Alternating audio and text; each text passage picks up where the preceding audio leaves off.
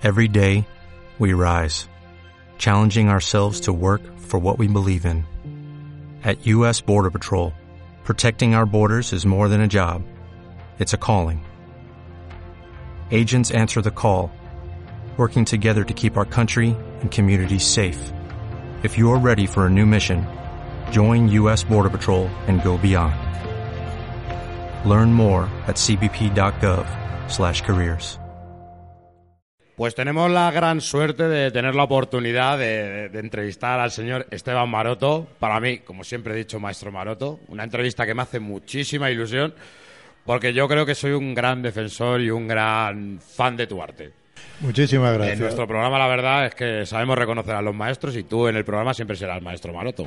Bueno, no, eso del maestro es una cosa muy especial, porque el dibujo tiene una cosa mágica, todo el mundo vale y todo el mundo dibuja. Es la, es la ventaja que tiene el dibujo, que ser todo sirve. Ahora últimamente además todo el mundo dibuja, todo el mundo hace fotografías, todo el mundo hace selfies. Hace...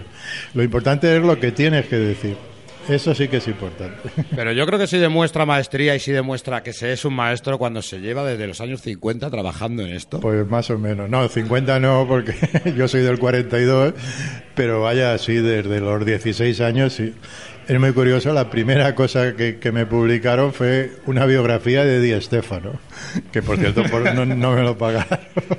Además cogía, había cogido las ideas de, claro, de, yo hacía cosas de cómic con, los dibujos de Flash Gordon y, y, mezclando unas cosas de mucha acción, así, y bueno, pero bueno, fue una cosa divertida. Es imposible, yo creo, muchas veces no hablar de, de los mundos de fantasía y los mundos de ciencia ficción de, de Esteban Maroto. Un, es un género que especialmente te gusta que porque hayas crecido con él. Hombre, es que lo, para mí lo mejor es la fantasía. La realidad entristece un poco, ¿no? Como está muy bien y hay que contar cosas, pero lo que tiene todo lo que es el mundo de la fantasía para mí es mi, es mi mundo. Yo la primera cosa que, que, que leí cuando tenía seis años me regalaron el libro de las mil y una noche y eso para mí fue un, un impacto a partir de ese momento, pues solo me gustaban las cosas de, de, fantasía. Entonces cuando empecé lo de la ciencia ficción era no gustaba, no había, era lo que está pasando ahora con el, con el boom de, de los cómics y las películas que antes no existía, no había ninguna película de, de, superhéroes y ahora todos son películas de superhéroes y basadas en, en cosas de cómics. A lo mejor Cinco por Infinito fue una obra adelantada a su, bueno, a su tiempo. O poco. Siempre me ha gustado mucho, la ciencia ficción me ha gustado. Para que es que me gustaba... Eh, me gustaba eh, leer, me ha gustado mucho la literatura. Yo soy un niño muy muy solo y entonces desde, desde, muy jovencito me ha gustado muchísimo leer. He leído he leído muchísimas cosas, mucho y todo lo que me falta por leer, pero era como una como una como una pasión, o sea, era mi y entonces me, me gustaba mucho imaginar todo ese mundo de todo lo que leía me, me sugerían muchas imágenes vivía muy cerca del, del, Paseo del Prado, vivía en el Paseo de las Delicias, y entonces en el, eh, en el colegio me concedieron una vez una beca porque hacía un, unos dibujos y podía entrar a la, a la hora que quería y cuando quería en el, en el Museo del Prado.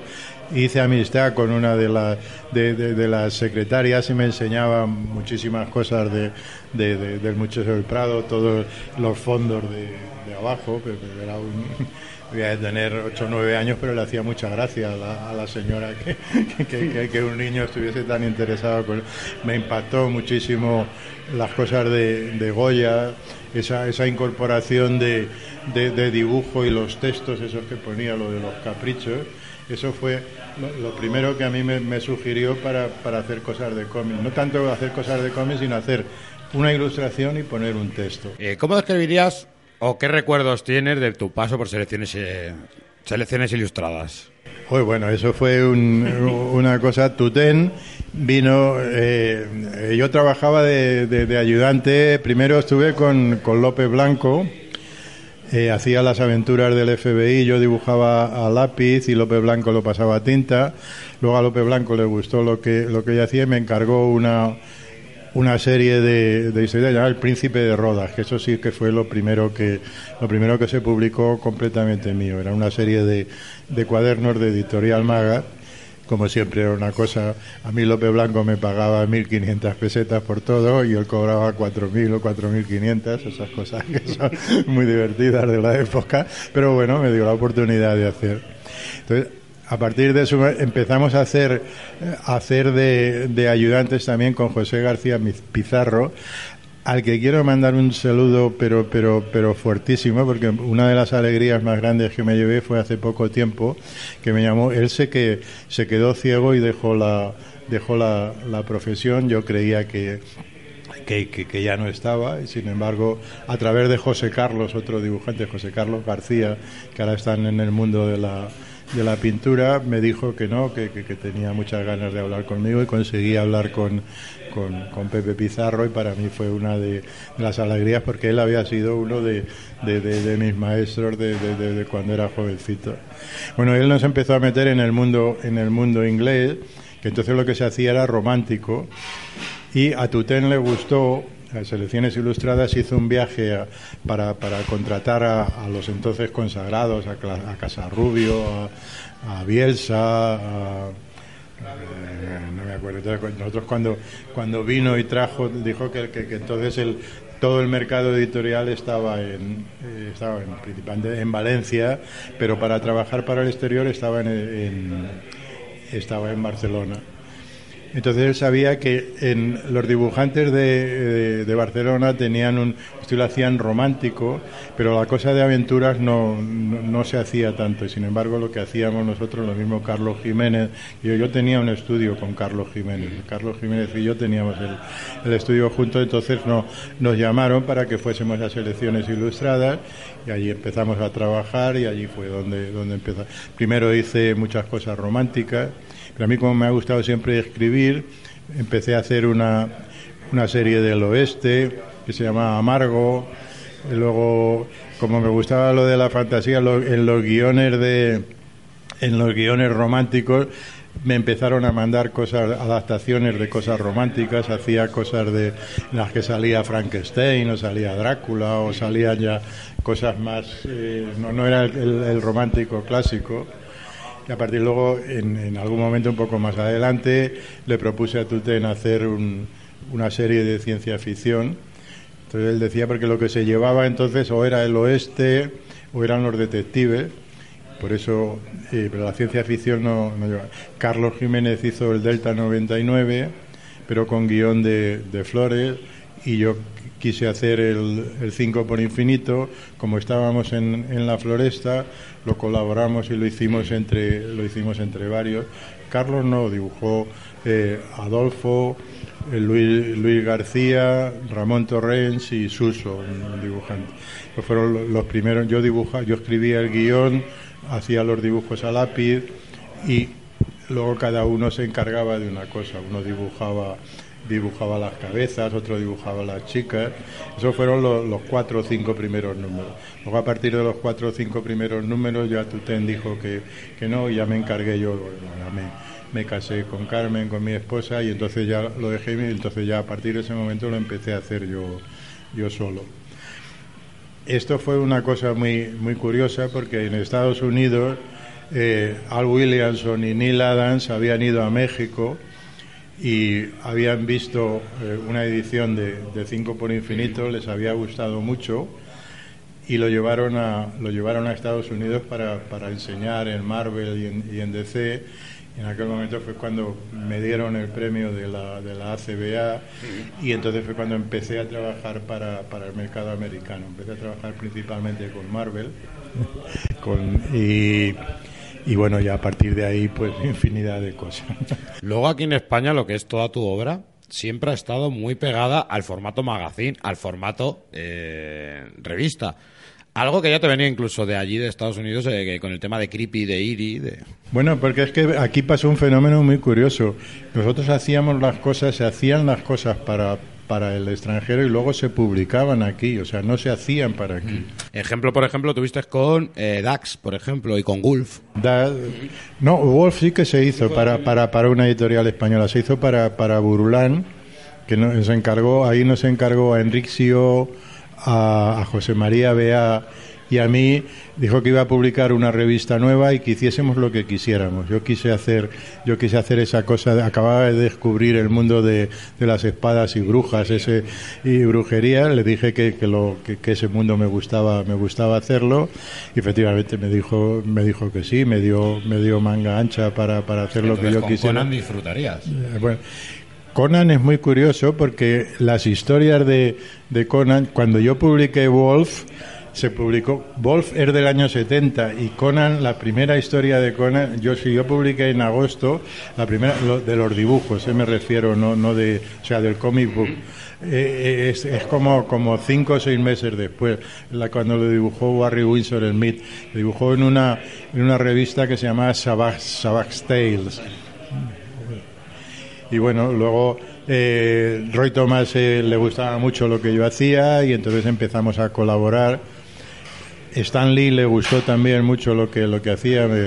Eh, nos encontramos en, en Luca.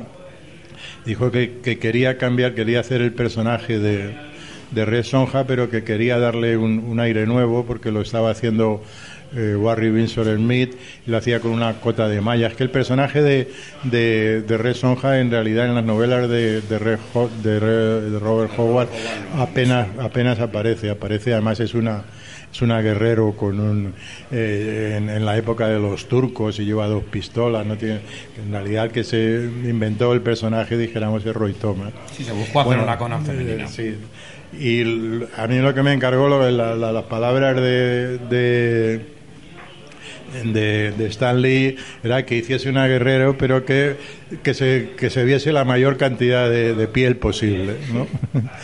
Y entonces es cuando se me ocurrió lo de la idea de la idea en principio era romperle la mata la, la cota de la cota de, de, malla y, eso ponerle poner el bikini que luego se hizo. Es un poco lo que he tratado de, de explicar en, en este libro. Eh, la, la, idea la idea primera es, es mía. Lo que pasa es que luego claro para como se han hecho tantas cosas eh, Roy hizo los los guiones eh, los los diálogos finales y se incorporó Santi también haciendo la idea sobre... Pero lo que quería era explicar que en realidad el, el verdadero eh, la verdadera armadura de, de Roy Sonja no es el, no es el bikini sino que es la piel. Entonces basándome en el mito de, eh, de eh, de Sinfrido o en el mito de, de Aquiles que se, que se sumergen en, en, la sangre y se vuelven invasibles, pues es lo que, lo que yo he querido adaptar en esa, explicar en esta idea. Bueno. Hay que decir que estamos hablando de Red Sonja, la balada de la diosa roja, que es eh, Roy Thomas, tú y el señor Santi, Santi Casas. ¿Cómo ha sido el hecho de trabajar con, con Santi Casas? Porque vosotros trabajáis en diferentes... Él, él es, un, es un chico muy joven. Me, había hecho, habíamos colaborado, el ser que me hacía el, me hace el color. A mí no me gusta el mundo, el, el mundo digital, no lo domino. Me gusta dibujar, pero ahora es necesario para hacer portadas. Entonces él, yo dibujaba el, lápiz y él me hizo el, el color de, de, los mitos de Kulhu, me hizo el color de Nave Prisión y ha hecho el, el color de, de Red Sonja y ha puesto, ha incorporado los, los rojos las veces que...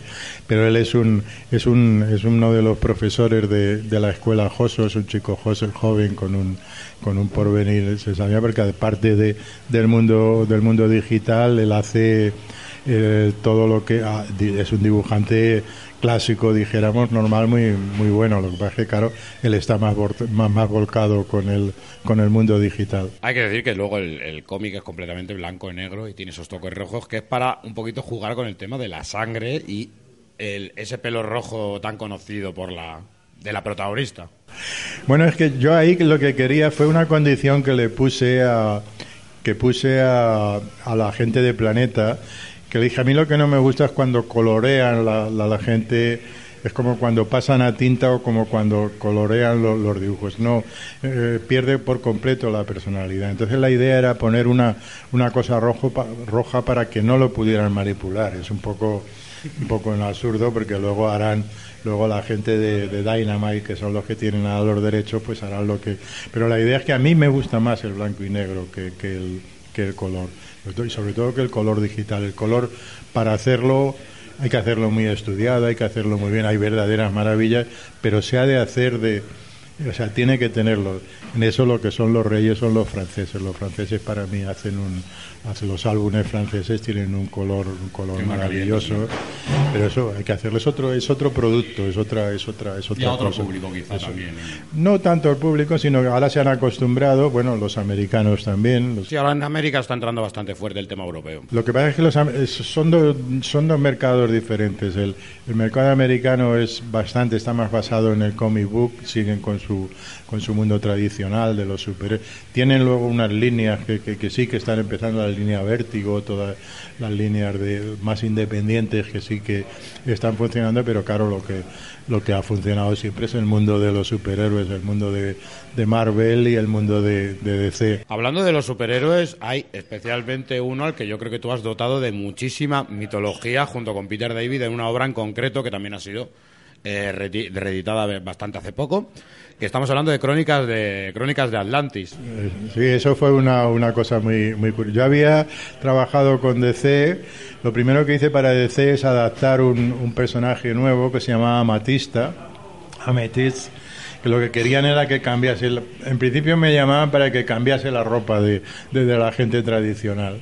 Entonces había cambiado la ropa de Satana, había cambiado la ropa de Amatista, había cambiado la ropa de Satana.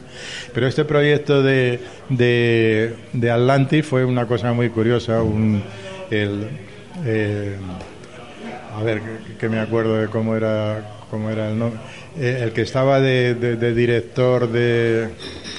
De, director de DC, bueno, ahora, ahora mismo no, no, recuerdo el nombre, era un dibujante también que había hecho Res Conan, había hecho Resonja y había hecho con Dick Giordano. Era el era el director él es el que el que quiso que yo hiciese las crónicas de las crónicas de Atlantis. Fue una verdadera maravilla porque me encargaron los, los, guiones yo recibía los guiones y no me pusieron absolutamente ninguna pega Nada, yo, yo, yo hice todo al revés. A mí me gustaba siempre trabajar muy grande, entonces hice, hice unos originales muy bastante grandes. Me, tra me dieron un papel especial que no es con el que, con el que se trabaja. Normalmente en DC se trabaja con un papel, con un papel más corto. Eh, la serie en principio iba a tener seis, seis, seis números, pero luego les gustó la, la idea y lo ampliaron. Fue una cosa muy curiosa porque eh, a, a Peter David. Yo no le conocí ni me escribí ni me escribí nunca con él. Me daban los, los, los, guiones. A mí me gustaba siempre incorporar alguna cosa nueva no pero resulta que las cosas nuevas que yo incorporaba a él le hacían mucha gracia no o sea él siempre contaba que, que claro él decía se acerca un un meteorito a la tierra y, y va a destrozar la tierra no entonces a mí se me ocurrió hacer que el meteorito tuviese una fuese una calavera fuese y claro eso le, le encantó no los, el, los, el, el, editor que es Bob Greenberger decía bueno le, cuando se lo enseñaba a él le decía si quieres lo cambiamos le decimos a le decimos a Esteban que lo cambie. No no no que va si me gusta luego además yo no no domino muy bien el, el inglés bueno no es muy curioso yo eh, lo leo puedo leerlo perfectamente pero no lo hablo entonces yo me imagino más cuando cuando leía los, los guiones me ayudaban mis hijas con la con, la traducción, pero claro, algunas veces había nombres y cosas. Yo me pensaba, por ejemplo, que era que un nombre era era una era una chica y, y, lo, y, a, a, y, resulta que era un chico. Pero cuando yo lo dibujé, también a, a, Peter David también le hizo mucha gracia. Todas esas cosas que iban siendo. Eh, nada, es que no hice ni, ni, ni, la más mínima corrección. Pero sin embargo, no había tenido nunca, no tuve nunca una. No me escribí. Lo mismo que con Roy Thomas, sí que me escribía y teníamos, y teníamos un contacto. Con Peter David no, no, no me, no me he escrito nunca. Y además era una historia que responde un poquito a esa temática de espada y brujería, un poco. Es así de bueno, épica, es un, se escapaba, se escapaba del, del mundo de los super, de, de, de, los superhéroes. Eso es lo que lo que les gustó. En, DC, en América es un, es un mundo muy muy especial, muy cerrado, muy muy acotado. Me acuerdo la, la primera vez que fui a Nueva York, yo le, le hacía una, una broma a, a Stan Lee, le decía que que no había visto volar a ningún superhéroe y él me dijo que no, pero que si me fijaba vería volar a muchos dibujantes y a muchos editores. y luego era una pelea porque él decía siempre que, que los que los personajes no pueden entrar nunca por la puerta. Que un personaje tiene que entrar por la ventana, si la puede romper, tiene que volar, tiene que saltar. Un personaje decía que los europeos dibujábamos a la gente andando y la gente normal. Y en aquel momento aquello le hacía gracia, pero claro, él decía que no, que el mundo el mundo era el mundo de los superhéroes, superhéroes que romper y romper edificios y, y destrozar y eso y saltar y volar y, y era todo eso. Luego tuvimos un poco de, de problemas porque cuando, cuando tiraron las torres gemelas, claro, yo les decía que, que no había visto a ningún superhéroe tampoco, ¿eh? ayudando, que toda la gente que ayudó fueron los bomberos, la policía, las enfermeras. Ellos luego tuvieron mucha habilidad y consiguieron montar otra vez todo el mundo de, de los superhéroes, lo hicieron, eh, lo, lo, lo, lo, adaptaron a, a, ese mundo, cambiaron un poco el concepto. Fue un salto, fue un salto. Ese, eh, esa, esa, caída de las torres fue un cambio en el concepto del superhéroe y lo endureció quizá un poquito. Pero fueron muy, muy hábiles luego además eso. Lee es un genio de montando y es lo, lo que hace. Y luego, claro, ya solo faltaba el mundo de el mundo digital para, para, para hacer para hacer los efectos especiales y ha sido ahora son los eh, bueno lo que dominan todas las películas pasó una cosa muy curiosa claro de, de, que antes la gente lo que lo que leía era el mundo de, de los de, los superhéroes el mundo de los cómics y desde que entró el mundo de, digital y el mundo de las películas se, se ha apartado o sea la, las ventas cayeron casi antes si se podían vender 500 o 600 mil ejemplares, ahora se venden a lo mejor 100 mil. Lo que pasa que es que esos 100 mil son muy, son muy fieles. Hay mucha gente que le sigue gustando el. Lo que hay también, lo que ha pasado es que, claro, hay una diferencia brutal de presupuestos de de hacer una, el presupuesto para hacer una película son millones de dólares y el presupuesto para hacer un cómic es, mucho más reducido con lo cual lo que, lo que pasa es que la gente está siempre pensando en hacer una, en hacer una película. Lo que pasa es que entonces a partir de ese momento ya no dejaron que se hiciese todas las cosas que se hacían tenían que ser con los derechos de ellos. Porque lo que lo que ellos quieren es tener fíjate que todos los dibujantes ahora de españoles en todos los sitios, hay dibujantes maravillosos dibujando, pero no dejan, y yo a partir de un momento ya no me dejaron hacer guiones. Esto ha sido un milagro que, que, lo hayan dejado con esto de Roy Thomas y por eso han puesto de alguna manera como, como si lo hubiese escrito. Y el copyright de, de, de Resonja es, es, pertenece a un, a un americano no, no, no dejan escribir historia. Yo había escrito historias para Warren, había Dax es un, es un, es un, es una historia mía, había hecho muchas historias para para Warren y para, para otras editoriales. Eso y ahora a partir de un momento ya no dejan hacer. No, no es que no dejen no, no, no se puede. O si te lo piden suponiendo que te lo pidan que, que, que es muy difícil no te dejan intervenir. O sea los derechos siempre son siempre son suyos por otro lado, hablábamos antes de tu gusto a la literatura. Y yo creo que la has demostrado eh, con muchas obras. Yo en especial te voy a hablar de, una de, uno de mis autores favoritos. Luego te hablaré de otra, luego te haré una pregunta también bastante personal. Los mitos de Zulu, de Lovecraft. Eh, ¿Cómo se te ocurre adaptarlos? ¿Cómo, ¿Qué pasa por tu cabeza cuando quieres adaptarlo? No, bueno, eso fue un encargo de Editorial Bruguera. Estaban haciendo una, una colección que, que, que estaba basado en, en, en autores de, de, principalmente de los pulps, y entonces pensaron que, que yo podía hacer, que si me gustaría hacerlo de los mitos de Kulhu. Dije que, que encantado, que, me gustaba mucho. Es un tema muy difícil. Eh, Kulhu, eh, Lovecraft es un personaje muy complejo, es un, un personaje muy difícil. Yo traté de hacer una, una visión un poco... Querían que, que, que, hiciésemos toda la serie. Toda la serie es muy complicada de, es muy complicada de hacer. Los que yo he seleccionado fueron los, los primeros fue una cosa muy muy curiosa. Hice toda hice la hice este este álbum y justo cuando cuando terminé de hacer el álbum Bruguera quebró y no se no, no se llegó a no se llegó a editar la, la, edición. Luego al cabo de un tiempo lo publicaron en una eh, en una en, un formato separado pero como como la idea de lo que pasa es que como claro como como la idea era era mía al final he decidido a mí es que el mundo de Lovecraft es, es, un mundo muy, muy especial. Por un lado me atrae mucho y por un lado él como, como persona, me, él, es, un, es el iniciador de, los, de las redes sociales. En su vida eh, escribió más de 200.000 cartas. Tenía una red, además es muy curioso que, que, que, ha sido fue mucho más famoso después de después de muerto que, que, que, cuando estaba que cuando estaba vivo ¿no?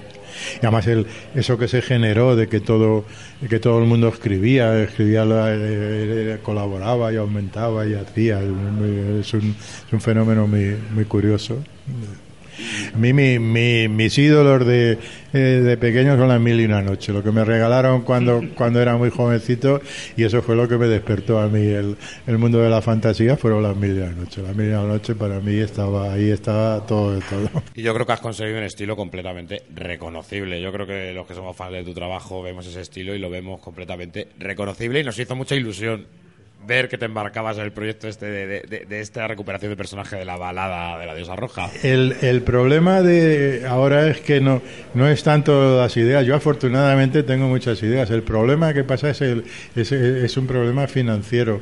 No está a la altura. Ahora, ahora, ahora conseguirla es lo que ha pasado siempre. En España hay, hay unos dibujantes fabulosos y sin embargo no hay una industria del cómic. Se tiene que siempre hemos tenido que estar trabajando para, para el extranjero es un, es un error. A los dos niveles, lo mismo a nivel gráfico que a nivel intelectual. Y yo pienso que eso es un error.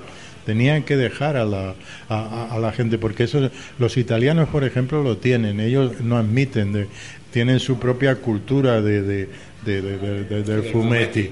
Los franceses lo tienen también, los americanos lo tienen y los otros con la cantidad de... Ahora se está empezando. Hay un grupo de, de gente, bueno, siempre ha habido, Carlos Jiménez, una serie de gente, que han hecho su, su propia cosa y una cosa con aquí se intentó en algún momento con, con el Capitán Trueno, con la época de, eso y luego a partir de un momento cuando había más calidad resulta que se ha dejado. Estamos en manos completamente de, de, eso, de la industria americana, de, de además con una cosa además que se baja automáticamente con los precios, como ellos ya lo tienen, lo tienen amortizado, se pueden conseguir unos, eh, prácticamente lo regalan entonces, claro, no puedes competir un editor. Yo entiendo que ah, para un editor es muy complicado eh, financiar un proyecto, un proyecto nuevo. Ah, que, eh, ahora el problema es eso. No son, el problema no son las ideas. El problema es la, la financiación. Además, yo creo que hay algo a mí que, por ejemplo, nos preocupa. Y yo creo que muchas veces cuando intentamos catalogar obras nos ocurre. Eh, muchas veces tendemos nosotros mismos a diferenciar lo que es el cómic nacional de lo que es el cómic europeo, cuando realmente el cómic europeo debería ser el nuestro también. Sí, bueno, es lo que te estaba explicando, que no hay, no, no hay una línea, ahora un poco, un poco más, están empezando un grupo de... Ahora estoy un poco, yo tengo que confesar que estoy un poco desconectado de lo que se está haciendo últimamente, ¿no? O sea, me, no, no, no, no lo sé. Primero porque ha habido una, una invasión de muchas cosas y ahora es muy difícil estar a, a, a, todo lo que a todo lo que se está haciendo. Sé, veo algunas cosas que están... Lo único que veo como, como cosa es eso, que veo que, que se está más basado, la gente quiere hacer superhéroes o quiere hacer, cuando dice, no, hombre, ¿por qué no se trata de hacer una cosa nacional? Aquí hay un... Hay, mira, hay, hay para hacer unas adaptaciones el mundo del flamenco, ¿por qué no se adapta al mundo del flamenco? Hay eso, el, las propias cosas de mitología, la, la, la, ahora se intentó con algunas cosas lo de yo sé que es muy difícil el mundo de pues, lo, las aventuras, lo de Pérez Reverte, lo de, lo de Capitán a la Triste, lo de las el Ministerio del Tiempo. Hay una serie de, de ideas, de, de, de, guiones para hacerlo y para, y para realizarlo. No sé si se está haciendo o no, si no se está Lo que pasa es que no sé si hay que hacerlo, pero luego a la vez hay que promocionarlo porque resulta que, que, que, una cosa es, una vez que se hace, luego resulta que no, es un subproducto, lo meten ahí en un rincón, no se acuerda nadie, no, no. Y ahora, para, mira qué está pasando, porque hay un boom con las cosas de, de la cocina, porque, porque pones televisión y hay 70 cocineros haciendo, haciendo cocina. Esto en el momento que se quisiera, hay, hay que, eso, para eso están lo de las redes sociales, para empezar a, para empezar a mover las cosas y a promocionarlo, ya sabemos cómo es. Y la verdad, como tú dices, ahora mismo hay mucho movimiento, de, tenemos grandes artistas aquí en España que son reconocidísimos, pero es verdad que le estaremos trabajando en otro sitio. No, y sobre todo eso, la, la, la, luego no quiero ser tanto elitista, sino los propios eh, los intelectuales han despreciado siempre el mundo, el mundo del cómic.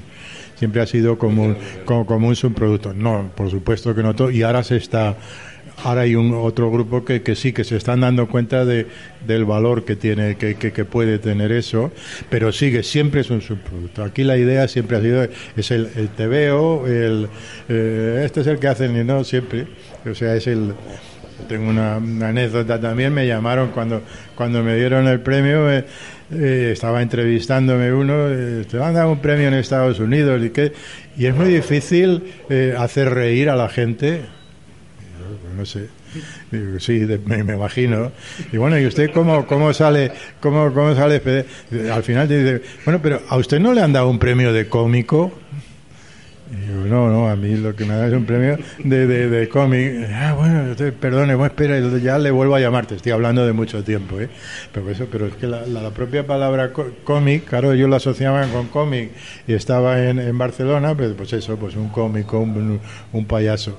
No tenemos eso ni, ni, ni la palabra adecuada. Los italianos tienen el fumetti los, y nosotros aquí, bueno, ahora hemos adoptado el, el cómic y claro, ahora no lo vamos a cambiar, por supuesto, ¿no? Ya está a mí no me gusta, me gusta más historieta, pero tampoco... lo que pasa es que es muy complicado, ¿no?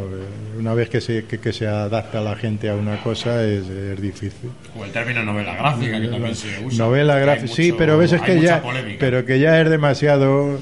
Eh, está bien, y hay, para mí las cosas mejores son, son, lo que a mí más me interesa son lo de las novelas gráficas. Si como medio de expresión el cómic es fabuloso es un, es un, es un medio que, que, te abre las puertas. Yo hago un dibujo y mis dibujos se han publicado en todo el mundo. Yo, yo, yo no necesito, no, se necesita casi ni, casi ni, ni texto. Si prácticamente con, con una yo puedo leer cosas casi menos en japonés, puedes leer y en alemán, puedes leer en, casi sigue siguiendo las imágenes y con un poco de fantasía te, entonces eso por qué no se ¿Por qué no se, por no se, se utiliza? ¿Por qué, por qué no se.? Eso es un medio de, expresión fabuloso, hombre. Si se tenía que, contar, tenía que, lo tenían que enseñar en las escuelas. Tenían que enseñar cómics y tenían que enseñar música. Hay una serie de, cosas como se tenía que enseñar, alguna, que es lo que se hace, toda, es la mímica, y con eso te, te entiendes con todo el mundo. Es la diferencia. Yo cuando escribía y dibujaba, claro, lo, primero que ven es el dibujo. Para leerse siempre siempre más complicado, siempre te dicen, vale, la novela déjatela ahí que ya, ya me la miraré, ¿no? Pero los dibujos lo ves, lo, lo, ves en el momento, eso es en un momento, ¿no? Entonces eso, eso es una fuerza que se ha de aprovechar a los niños que son como, como, como esponjas, pues, se, se, se, la habría de, se la habría de meter. Pues no le vamos a robar más tiempo, maestro.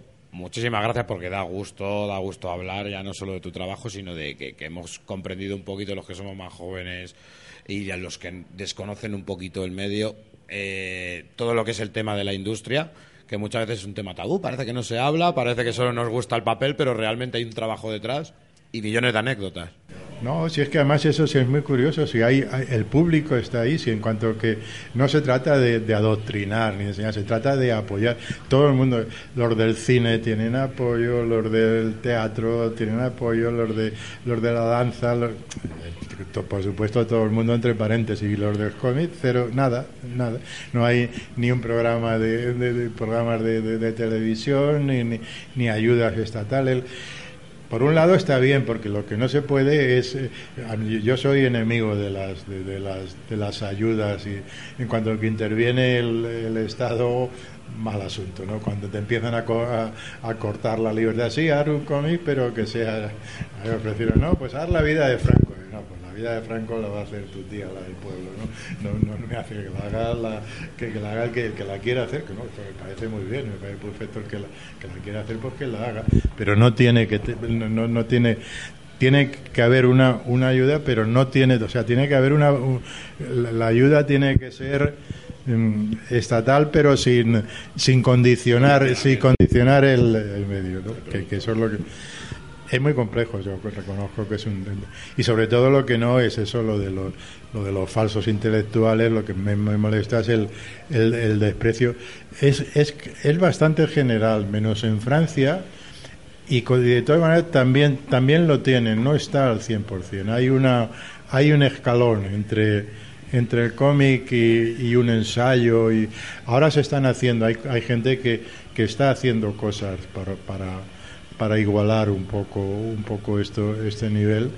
Eso el que, que nos ayudó muchísimo fue Humberto Eco que claro es el que le dio el, prestigio el que empezó a decir ojo que, que, esto tiene un aquí detrás hay un hay, hay, una labor pero luego a partir de, de, ese momento parece que se haya vuelto otra vez a los bueno los intelectuales la verdad es que están en casi todos los niveles la, está, se ha perdido la izquierda ha dejado ha dejado un poco las manos, está, está condicionada por, por el dinero y está muy...